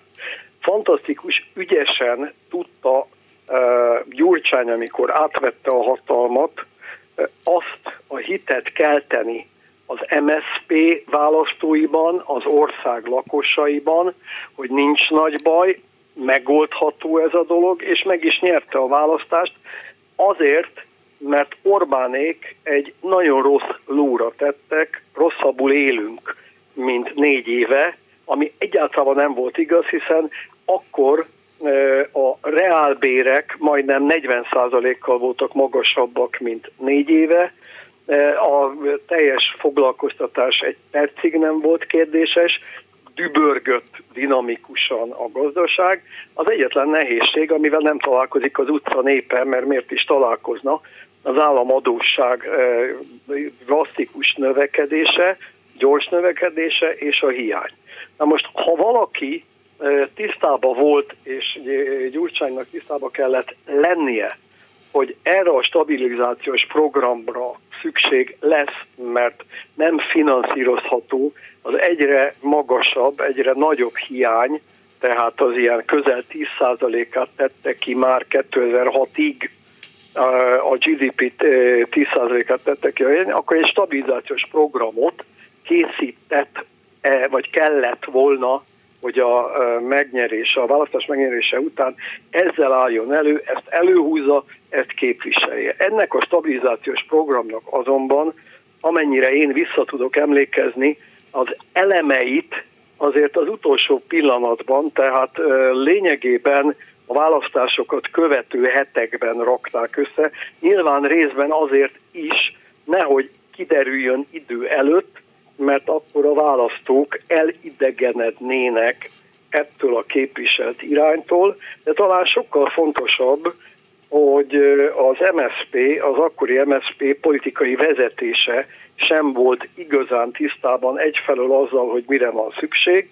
Valójában úgy gondolták, hogy nekik továbbra is az a politikai hivatásuk, hogy ezt a jóléti rendszerváltást tovább vihessék, és Gyurcsány számára itt következett be az az elképesztően nagyon nehéz helyzet, amit nem lehet jól megoldani, és ő sem oldotta ezt jól meg, hogy meg kellett győznie a saját pártjának a vezetőit arról, hogy az ország egy nagyon nehéz gazdasági helyzetben van, stabilizálni kell. A hornyulai vezetés, amelyik hasonlóan egy stabilizációs problémával nézett szembe, sokkal jobban tudta uralni a saját pártját, sokkal világosabban tudta kifejezni, hogy hol és milyen jellegű lépésekre van szükség. Ezért a párton belüli ellenállás Horngyula esetében, bár voltak miniszteri lemondások, sokkal kisebbnek bizonyult, mint amivel szembe kellett néznie Gyurcsánynak, aki azt az összödi beszéd elmondása mutatja a legjobban, megpróbálta fölőrölni ezt az ellenállást. Na most innét kezdve mik az eredmény? Ugye Gyurcsány folyamatosan egy úgynevezett Blairi eh, politikát, Blairi gazdaságpolitikát, tehát dinamikus növekedés, eh, hatékonyság növekedés, az állam szerepének átértékelése, következésképpen számon kérhető, átlátható szolgáltatásokat nyújtson az állam, ami reformokat követel, ennek az ígéretével lépett fel. Ehhez képest ilyen jellegű lépéseket kizárólag a koalíciós kormánynyában az SZDSZ-es miniszterek tudtak előkészíteni, egyes elemeket bemutatni, például Molnár Lajos, aki megfékezte az e, akkor egyébként megfékezhetetlennek látszó EU, E alap, tehát az egészségbiztosítási alap hiányát be tudta vezetni, hogy új patikákat nyithassanak, egy gyógyszer kapni benzinkutaknál, bevezette az egészségbiztosítási felügyeletet, ami ugye e, megnyugtatóan hatott, hogy az orvosok e, minőség, által nyújtott szolgáltatások minőségét ki fogják vizsgálni, és egy új törvénytervezettel állt elő, nevezetesen, hogy versengő egészségbiztosítók lesznek. Magyar Bálint ugye az oktatás átalakítására, a felsőoktatás átalakítására, az alapfokú oktatás átalakítására terjesztett be reformokat, azaz tulajdonképpen egy olyan fura helyzet adódott, hogy van egy szocialista párti miniszterelnök, aki reformokat hirdet, de valójában a reformok nem a saját pártjából, nem a saját pártja által vezetett minisztériumokból érkeznek, ami őt a pártvezetésen belül és a közvéleményen belül tovább erősíti, hanem voltak éppen az az irány, amit meghirdet, az idegen irány, a saját pártjától folyamatosan szembe szóval kell nézni. Magyarán a Gyurcsány által elképzelt, elképzelt irány az hatásos lett volna, jó lett volna, csak a saját pártjában nem tudott hozzá többséget szerezni, legfőjebb a kisebbi koalíciós partnerre támaszkodhatott, de aztán ez elbukott egyrészt a 2008-as népszavazáson, aztán 2008 második felében jött a világválság, a pénzügyi válság, és ez így együtt már kezelhetetlenné vált? Nagyjából igen, azt kell mondanom, hogy amilyen nagyszerű debattőr Gyurcsány Ferenc, ahogy ez látszott az Orbánnal folytatott a választást megelőző miniszterelnök jelölt, illetőleg miniszterelnöki vitában, amilyen nagyszerűen tud tulajdonképpen érvelni, ahogy ezt láttuk az összödi beszédet, de nem jó szervező, nem jó a stratégiájának a végrehajtásában, és ennek megfelelően nem is jól súlyoz. Ennek volt a legvilágosabb, mondjuk úgy, hogy bizonyítéka a népszavazásra kerülő viziti vagy a tandi, amit ő erőltetett elsősorban át annak fényében, hogy ezek rövid távon is azonnal hoznak eredményt, miközben politikai értelemben szétrombolják az egészségbiztosítás reformjába vetett bizalmat, és megágyaznak az ellenségnek. És ugye egy harmadik dolgot szeretnék mondani, ami persze nem egészen gazdaságpolitika, de Gyurcsány nagyjából úgy politizált, mint hogyha a Blairi gazdaságpolitikát lehetne Magyarországon megvalósítani, de azzal az apró nehézséggel nézett szembe, hogy valami egészen elképesztő csőcselék jellegű politizálással került szembe az ellenfele részéről, akiket ő többször is ebben az időszakban demokratáknak nevezett, és annak hit.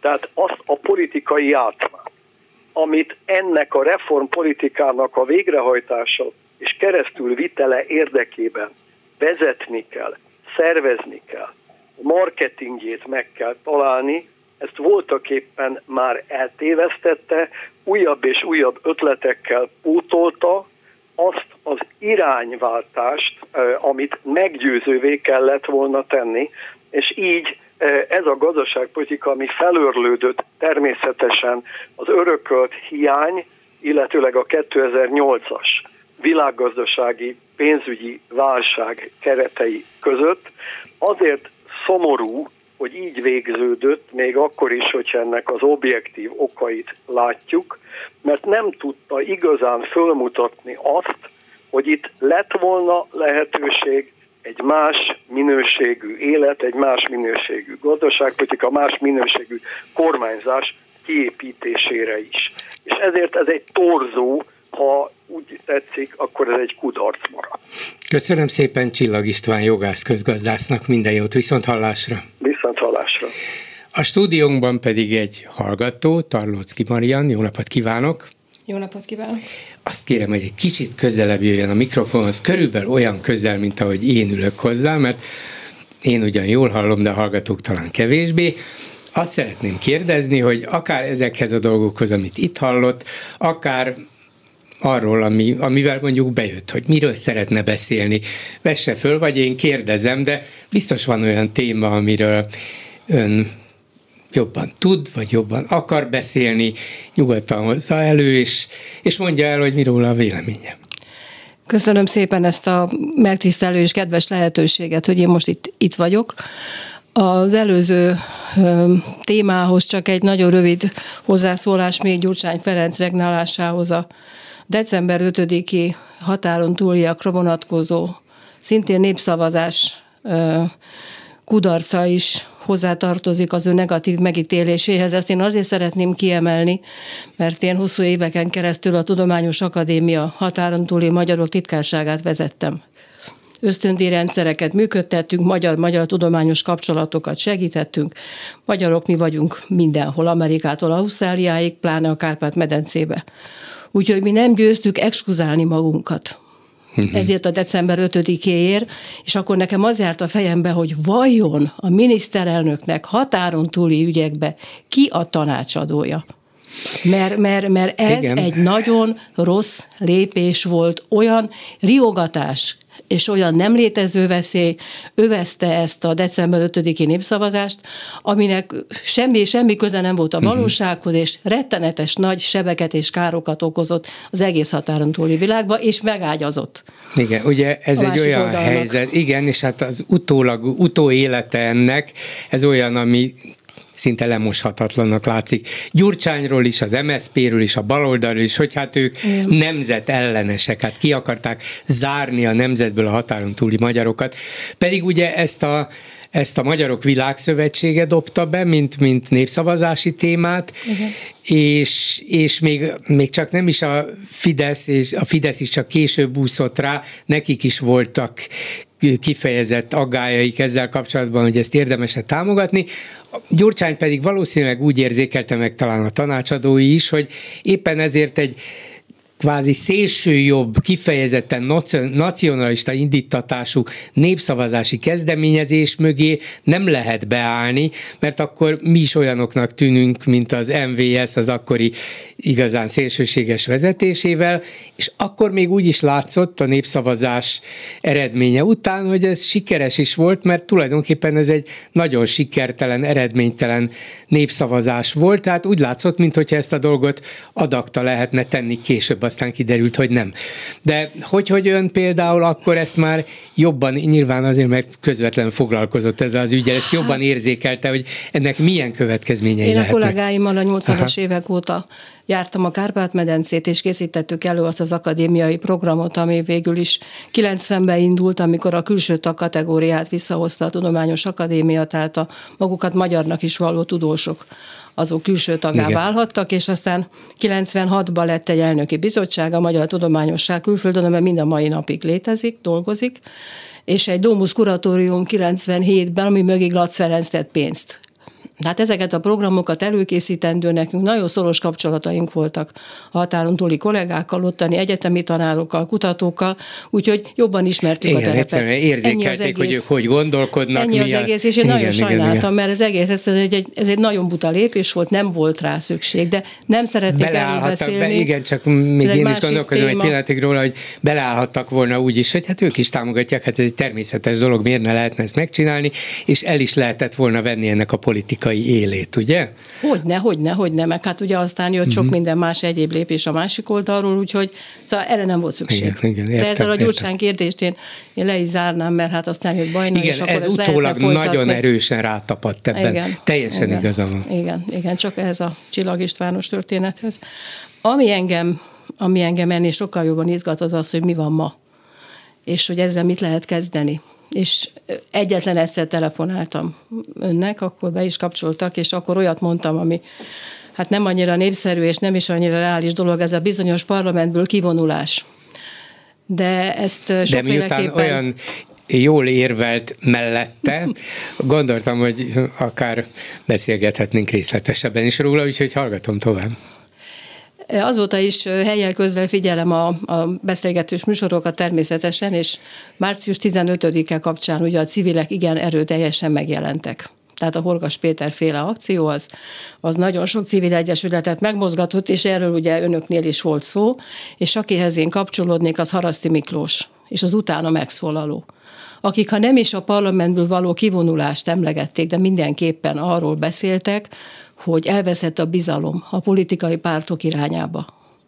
És ezt a bizalmat, ezt ezt, ezt, ezt nem hiszem, hogy hagyományos módon vissza lehet szerezni, és sok más olyan betelefonáló is volt, és, és azt hiszem, hogy ennek egy kicsit hát, hát nagyobb a piaca most, hogy valami nagyon más megoldást kéne kitalálnunk, mert az első lépés lenne a bizalmat visszaszerezni Az emberek nem bíznak a politikai pártokba. Ott Szentendén is nem akarok konkrét dolgokat mondani, de mikor volt az előválasztás, teljesen egyértelmű volt, hogy nem az illető személynek a minősége, az alkalmassága, a rátermettsége, hanem a későbbi parlamentbeli voksok és helyezkedések, azok a meghatározó erők. Uh-huh. Tehát nem állam férfiakkal van dolgunk, hanem politikusokkal.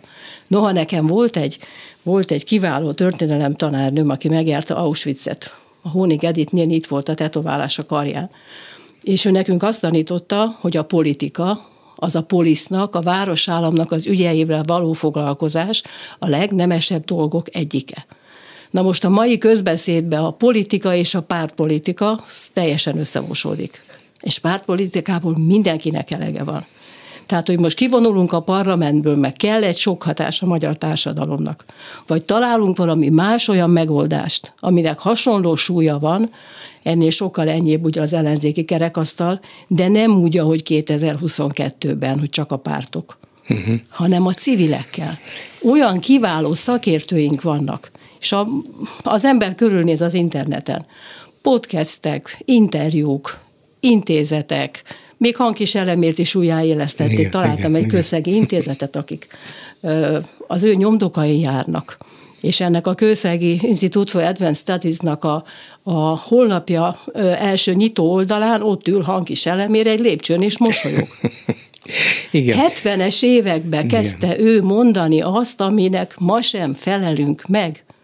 Tehát ez a találjuk ki Magyarországot, ez engem nagyon motivál, mert milyen jó lenne, hogyha arról beszélnénk, amit szeretnénk. Tehát ne tagadjunk, nehogy ez se, ez se, ez jó, ez se jó, ez se jó. Próbáljunk meg igeneket mondani. Úgyhogy ez, ez egy sokkal szimpatikusabb csak, közelítés. Csak lenne. helyeselni tudok, igen, de nem lehet-e, hogy, hogy mégis ellent mondjak meg, hogy vigyem is tovább a beszélgetést, hogy csak igen, is. miközben vannak nagyon aktív, nagyon szorgalmas, nagyon kreatív civilek, akik úgy érzik, hogy tenniük kell valamit, és tesznek is, például március 15-én, ahogy megmutatták, hogy van erejük is, de mégiscsak megmaradnak egy nagyon korlátozott, zárt körben, és még az értelmiséget sem érik el. Itt vannak a pedagógus tiltakozások, és bár van egy nagyon elkötelezett néhány ezres réteg, amelyik nem lankad és, és nem tántorodik el, de látszik, hogy a százezres tömeget, már a saját tömegüket sem tudják elérni. És ez a diákokra is igaz, meg egyéb, egyéb foglalkozásbeliek megnyilvánulásaira, civil szerveződéseire is ugyanúgy igaz, vagyis lehet azt mondani, hogy a politikusok meg a pártok elvesztették a hitelüket, adják át a terepet a civileknek, de én azt látom, hogy nekik is nagyon megvannak a korlátaik. A civileknek. A civileknek. Hogyne? Beleütköznek Hogyne? rögtön a korlátokba. Ők aktívak, és egyszer csak találkoznak az inaktív tömeggel. Hát ez nagyon sok munka lenne. Annak idején a Fidesz, és a Fidesz sajnos sok mindent jól csinál, túl sok mindent csinál, túl jól. A polgári körökért rengeteget dolgoztak. Tehát igenis el kell menni a városokba, el kell menni az önkormányzatokhoz, el kell menni a településekre. Nem tudom, hogy van-e annyi idő, hogy ezt a rendszert fölépítsük, de már megint csak hangkis elemérhez folyamodok. Ő mondta, hogy ha nem találjuk ki magunkat, ha minden egyes szakma, minden egyes község, minden egyes település, minden egyes intézmény nem tudja azt mondani, hogy mi az ő jövőképe, mi az ő stratégiája, akkor nem is lesz semmi. Tehát ez csak nagyon széles összefogással és munkával lehetne elérni. Az önkormányzati választásoknak a sikere. Az lelkesítő volt. Mert az ember arra gondolt, én arra gondoltam, hogy akkor most nagyon sok helyen olyanok kerültek bizonyos funkcióba, jó, hogy lettenetes pénzügyi helyzet, és a Covid és sok minden visszavágta őket, meg ahol nem Fidesz van, ott kevesebb a pénz, de mégis, Szentendrén is. Tíz körzetből tízben nyertek a civilek. Sok minden történik a mi városunkban is, de messze nem annyi, amennyi történhetne. Tehát én azt érzem, hogy, hogy vannak ott csírák, és nagyon sok mindent lehetne összefogni. És Flex Zoltán például sokat beszélt a fiatalokról, hogy az az energiát, amit fölmutattak, főleg a középiskolások, nem is az egyetemisták. Igen. Főleg a középiskolások. Ez, ez, ez is egy furcsa dolog Igen. volt, hogy a középiskolások aktívak voltak, az egyetemisták meg nézték Életentő módon hiányoltam. Igen. Én 73-ban, annak idején közgázon voltam, szem ön után talán mm, pár évvel, igen. Néhány évvel, igen. jó, né, igen, néhány évvel. No minden esetre az egyetemisták a közgázon rettentő aktívak voltak abban az időben. Igen. Úgyhogy most én hiányoltam, én néhány eseményen ott voltam, ott voltunk, és, és hiányoltam az egyetemista generációt ezekből a megmozdulásokból. Minden esetre én, én nekem egy olyan vízióm van, hogy valahogy egy esernyőt kéne, egy ernyőt kéne az egész fölé tartani, azokat a törekvéseket, amelyeket lehet látni, azokat a dolgozatokat, azokat a stratégiákat, amik elaludtak a 22-es kudarc után. Azokat igenis újra kéne gombolni. És ezt el lehet indítani, el is kell indítani, és én, én a klubrádiót én ebből a szempontból nagyon fontosnak gondolom. És ezt a múltkor is mondtam, és a szabad akkor megismételném. Mondja csak. Legyen egy olyan idősáv, aminek nem muszáj azt a nevet adni, hogy találjuk ki Magyarországot, bár én személy szerint annak örülnék a legjobban, mert hangkísérlemért egyik nagy kedvencem volt, de mindenképpen előremutató stratégiai kérdésekről beszéljünk, legyen csak négy-öt téma. Nyilván oktatás és egészségügy mindenképpen, szegénység mindenképpen, ez is vita tárgya, hogy hogy lehet elindulni, és le, legyen lehetőség legalább hetente kétszer. Mondjuk az ő műsora van négytől hatig, akkor vagy ha ebből nem akar leadni, akkor előtte háromtól négyig, vagy valahogy nyilván a műsorszerkesztők meg tudják ezt, össze tudják állítani, amikor tudom, hogy most arról lesz szó, hogy milyen országot szeretnék. Tessék összerakni egy szakértői csapatot, van bőven, kiből, és elindítani egy ilyen programot, lehessen ehhez csatlakozni. És aztán erről lehet beszélni, ezt, ezt vidéken is lehet, sok mindenhol lehet. És sok mindent ki lehet, lehet találni, sokféle ötlet, elképzelés. El kell indulni valahogy valahol, és Igen. a parlamentből való kilépés, hát meg ahhoz muszáj hozzáfűznöm, hogy az az én értékrendem szerint az egy etikai kérdés. Hogy mi a realitása, és hogyan tovább, az egy másik ügy.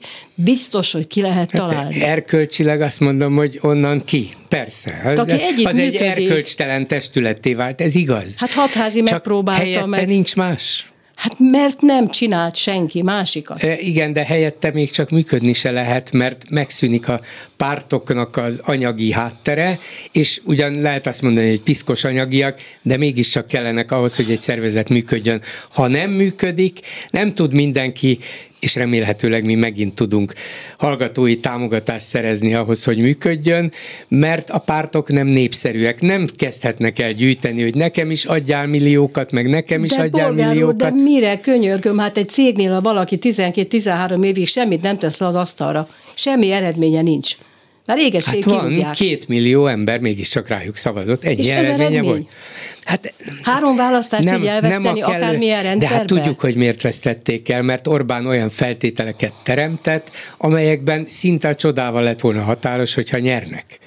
És ez a mondjuk a legutóbbi Vörös választás. Alkotmányos államcsíny nem fogadható el, alkotmány ellenes az egész. É, hát, de, de most mit csinál? Ha bebizonyítja nem nekem valaki... részt benne de ettől még az alkotmányos államcsíny még inkább stabilizálódik. Bolgár úr, ha a magyar társadalmat nem sikerül sokkoló módon fölrázni, ég egy a világon semmi nem fog történni. Nem tudom, hogy ki mondta, mostanában került elém valamelyik újságba, azt hiszem Rosa Luxemburg, hogy aki aki nem mozdul meg, az azt se veszi észre, hogy bilincsei vannak. Jó, igaza van, hát igaza ennyi. van, csak ha, ha az ellenzék összes parlamenti politikusa megtépkedni a ruháját, az öltönyét, a, a női kosztümjét, és mezitláb járná végig Magyarországot, az sokkoló volna.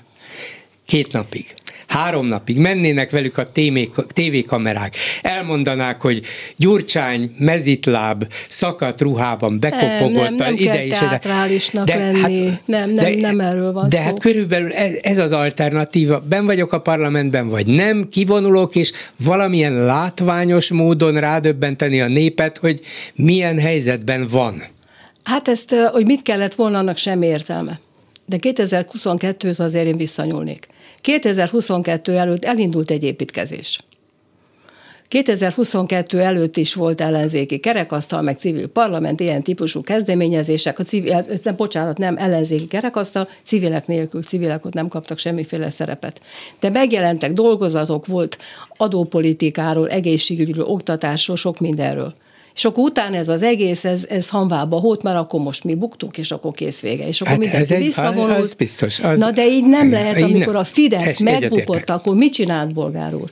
Neki látott építkezni. Nagyon erős, nagyon kell. erős párt volt, erős, stabil alapokkal, ezek a pártok pedig gyengék voltak akkor is, és a vereség után még inkább szétestek, tehát ez magyarázza az ő tehetetlenségüket.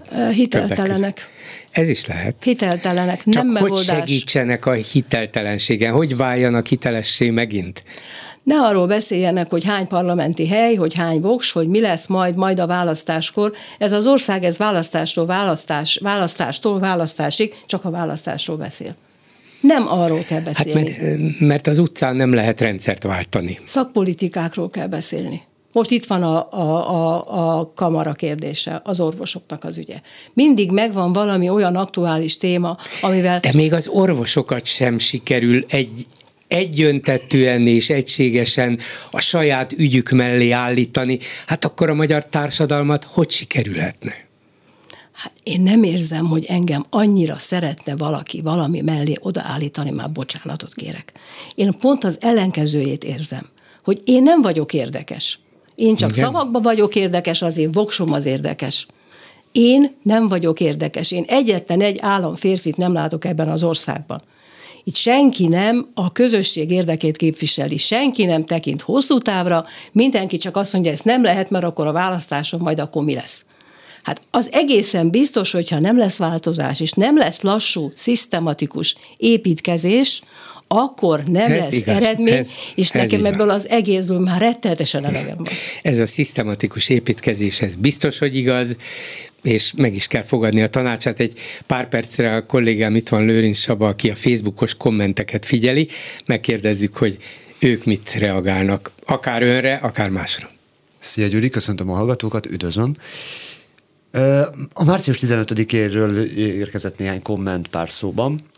Első blikre látjuk, hogy Petőfi oda kanyarítja a 12 pont elé, hogy legyen béke, mondta Orbán Viktor. Majd Petőfi elment harcolni ezért a békéért. Petőfi nem úgy szerette a békét, hogy engedjen az elnyomónak. Petőfi békéje a szabadságról eredt, nem súnyi gyávaságból, megalkuvásból. Mert minden magyarban van egy kis Petőfi, ugyancsak Orbán Viktor mondata, és valakiben annyira kicsi, hogy felismerni sem lehet.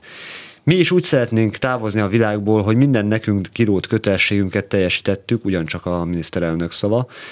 Most azt nem kérdezve, ki az a mi, csak jelezni szeretném, hogy remélem már több feladat nincs kiróva Orbánra. Hát még én azt vettem ki a szavaiból, hogy van még feladat, és ő ezeket minden akarja végezni, kerül, amibe kerül, ahány év kell hozzá, annyi. Hát, ha nem. Remény van meg Egyszer azt mondja, hogy 2030-ig szeretne uralkodni, kormányozni, másszor annyit, hogy még 17 évet, ez nekem már egy kicsit sok mindenképpen. Egy másik témában. Az én meglátásomban nincs már független média, hanem három csoportosulást látok. Egy, a nyíltan kormánypárti propaganda média. Kettő, a bújtatottan kormánypárti, magát ellenzéknek emlegető független média. És a harmadik a nyíltan ellenzéki média.